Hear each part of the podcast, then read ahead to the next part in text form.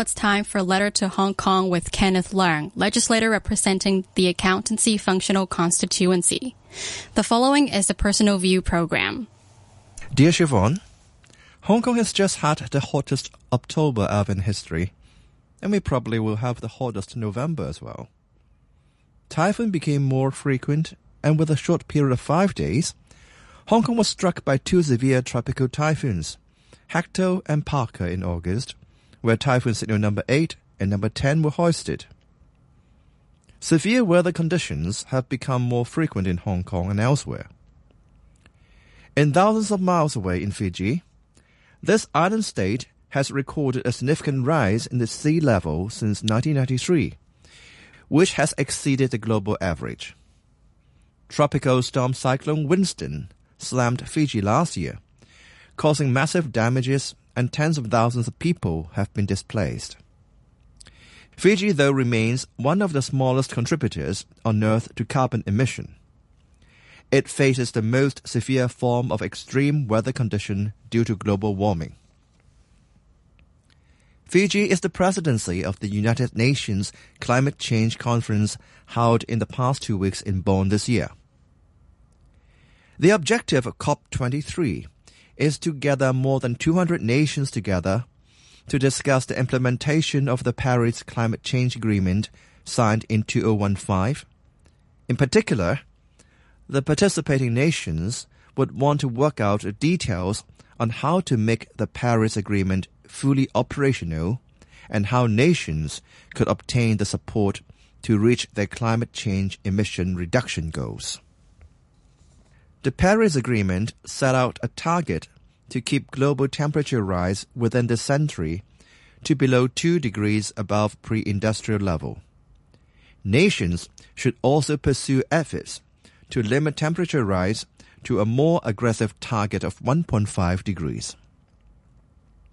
There is a shared global responsibility for every country and every city to help reach this target.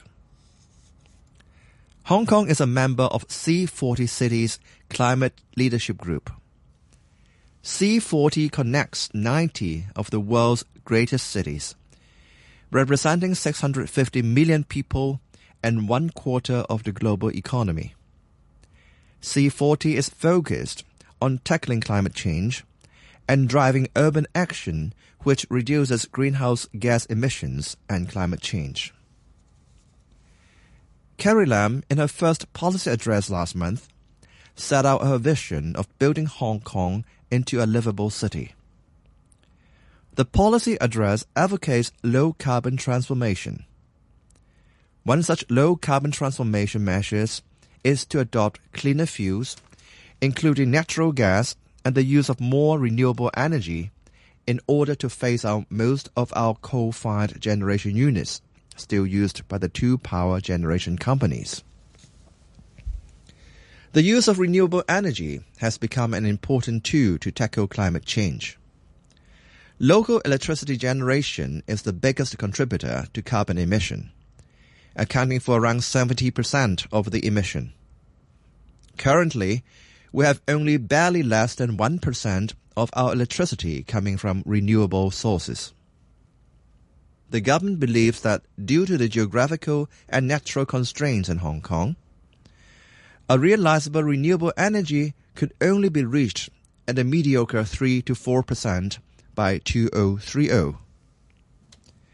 In contrast, EU's renewable energy directives set a binding target of 20% final energy consumption by 2020, and all EU countries have adopted national renewable energy action plans showing the actions they would take to meet the renewable energy targets. Even given the physical constraints, Hong Kong should be doing much better by obtaining renewable energy sources from solar, wind power, and waste to energy setups. A more progressive renewable energy target should be set. In addition to the pilot floating photovoltaic system in reservoirs, developing solar energy using roofs of covered walkways and flyovers, restored landfill sites, and rock slopes should be actively considered. Greener building is internationally recognized as one of the solutions to avert climate change.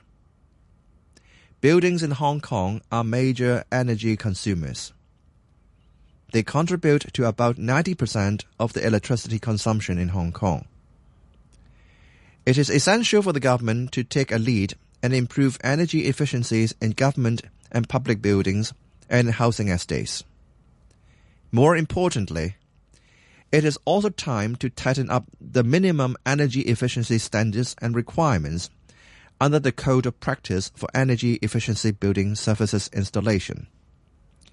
In addition, we should consider shortening the 10-year energy audit cycle requirement. Hong Kong is a city surrounded by water. I'm glad to let you know that the water quality of Victoria Harbour has greatly improved following the completion of the Harbour Area Treatment Scheme Stage 2A, and I have successfully completed a cross-harbour swim two weeks ago. There is, however, another recent concern about our water quality. As microplastic contamination has been found in tap water in many countries, and microplastic has been polluting our ocean and move up our food chain through the fish and sea product we consume. Hong Kong has yet to adopt standards to measure microplastic contamination in our water supply system. On a macro level, I will advocate the introduction of legislation to phase out sale of cosmetics and personal care products which contain microplastics by 2030.